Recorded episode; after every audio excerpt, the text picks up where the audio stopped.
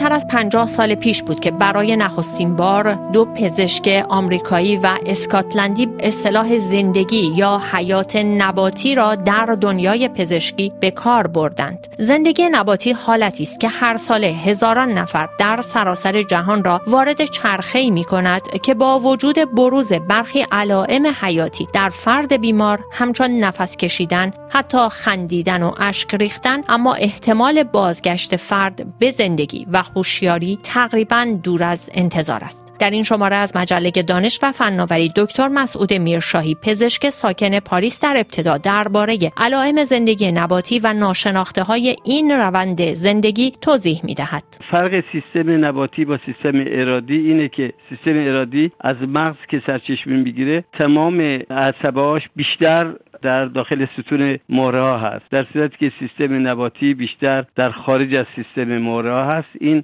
از نظر اناتومی و از تشریح بدن که چگونه یه سیستم نباتی میگن وقتی که شخص در یه حالت غیر ارادی به سر می‌بره حال تفاوت زندگی نباتی با حالت کما چه هست؟ اگر ما حرکات ارادی و سیستم اراده رو برداریم یعنی در اثر ضربه مغزی در اثر اینکه مغز بهش اکسیژن نرسه مثلا سکته قلبی در اثر بعضی از بیماری هایی که وجود داره که می‌تونه مغز از کار بندازه در نتیجه بدن نمیمیره. بدن زنده هست ولی مغز کار نمی‌کنه. آمدن چهار گونه تقسیم کردن رابطه انسان با پیرامون رو که یکی از اونا اگر ما در حالت نهایت بیماری رو در نظر بگیریم که رابطه با پیرامون قطع میشه. این یک مرحله از آغاز وارد شدن به سیستم نباتی است. یعنی مغز کار نمی‌کنه ولی خود دستگاه بدن کار می‌کنن ولی مغزم در نهایت خیلی خیلی کم کار می‌کنه. در چنین شرایطی میگن کم آگاهی و زمینه به طوری است که کسانی که به بعضی از بیماری ها دچار میشن تقریبا در آخر بیماری به این مرحله می‌رسن.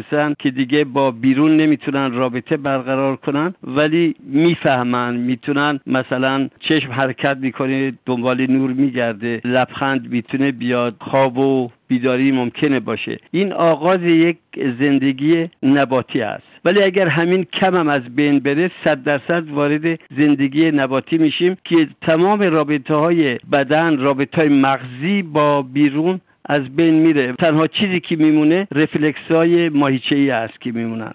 این دوتا مرحله مرحله های که بین مرگ و زندگی هستن. اینها با دو بیماری دیگه که یکی قش یا کما هست و دیگری مرگ مغزی است اختلاف دارن. کما وقتی است که بدن نمی‌تونه مغز آسیب به زیاد ندیده ولی می‌تونه با خارج رابطه پیدا نکنه ولی سیستم های رفلکس و سیستم های خواب و بیداری اینا همه خوب کار می‌کنن. در چنین مرحله ممکنه یک هفته دو هفته سه هفته اگر سبب این کما یا این قش که یک واژه عربی شاید باشه از بین بره دوباره اون شخص برمیگرده به حالت اول. یکی دیگه هست که مرگ مغزی هست. مرگ مغزی زمانی آغاز میشه به هر دلیلی مثلا سکته مغزی یا صدمه هایی که به مغز می‌رسه آسیب های شدید که در اثر تصادف. وقتی که مغز میمیره در نهایت هیچ وقت بازگشت پذیر نیست و تمام رابطه ها با پیرامون قطع میشه. در چنین شرایطی انسان وارد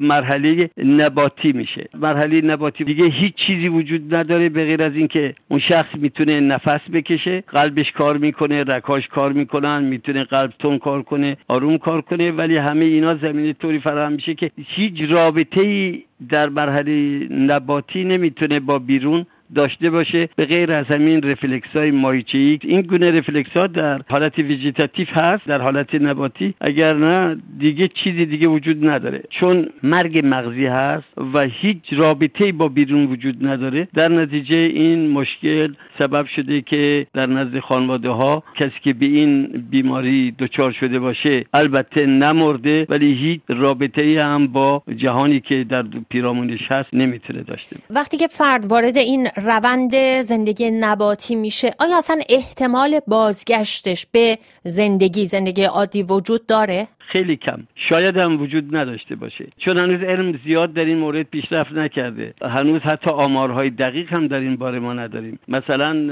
آمارهایی که تقریبا شکسته بسته وجود داره در امریکا در هر یک میلیون نفر می‌تونه چهل و پنج چهل شیش نفر وارد زندگی نباتی برن و همینطور بمونن. می‌تونن ماها و سالها بمونن در چنین شرایطی. مثلا در انگلستان در حدود دوازده تا 15 در یک میلیون گزارش شده. در فرانسه هم در همین حدود گزارش شده. علم در این جهت هیچ پیشرفتی نکرده. علم امروز نمی‌تونه پاسخگو باشه به این پرسش هایی که اکنون شما پرسیدید.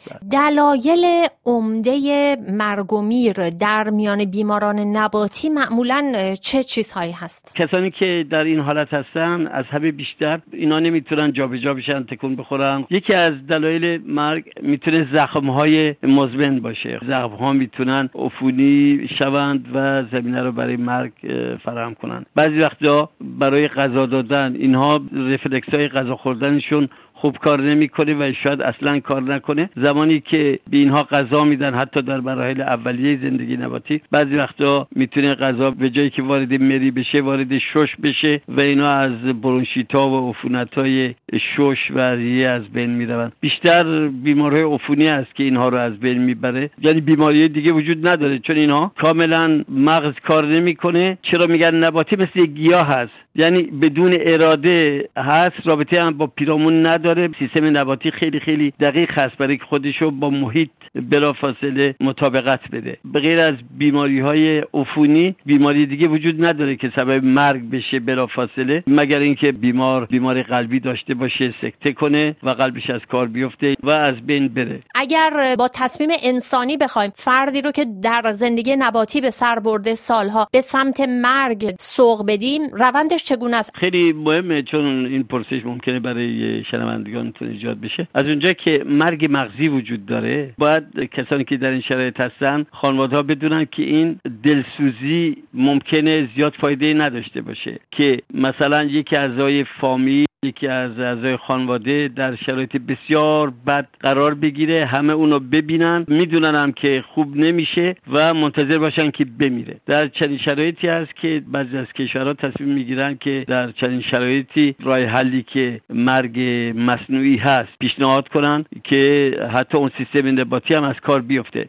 چون سیستم مغزی از قبل از کار افتاده سیستم نباتی هم می‌تونه از کار بیفته و در نتیجه فقط قلب و شش و رگ از کار میفتن چون اون حالتی که بیمار باید رابطه داشته باشه با بیرون از خودش خیلی پیشا در چنین افرادی قبلا از کار افتاده و اون مرگی که به معنای که ما می‌دونیم بیشتر به وجود آمده. ولی چون سیستم بدن خیلی کمپلکس و پیچیده است مانند ماری میمونه که سرشو بزنن تنشو نگه نگه دارن تن مار تا مدت زیادی می‌تونه توسط همین سیستم نباتی زنده بمونه ولی جان نده. در نهایت باید بدونیم که مرحله آخر زندگی در چنین شرایطی به چهار بخش تقسیم میشه. مرحله که در نهایت دیگه نمی‌تونیم با بیرون در ارتباط باشیم فقط چشمامون حرکت نور رو می‌تونه ببینه این یک مرحله است. مرحله بعدی از این سیستم همون زندگی نباتی هست که این دوتا با کما یا قش و مرگ مغزی که می‌تونه سبب بشه که کاملا همه چیز از بین بره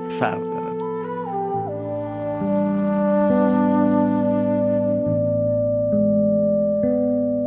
هنوز علم پزشکی ناگفته ها و ناشناخته های بسیاری در ارتباط با حیات نباتی دارد. اما این ناشناخته ها هنوز روزنه امید برای بازگشت فرد به زندگی عادی را در صورت فرو رفتن در حیات نباتی نبسته است.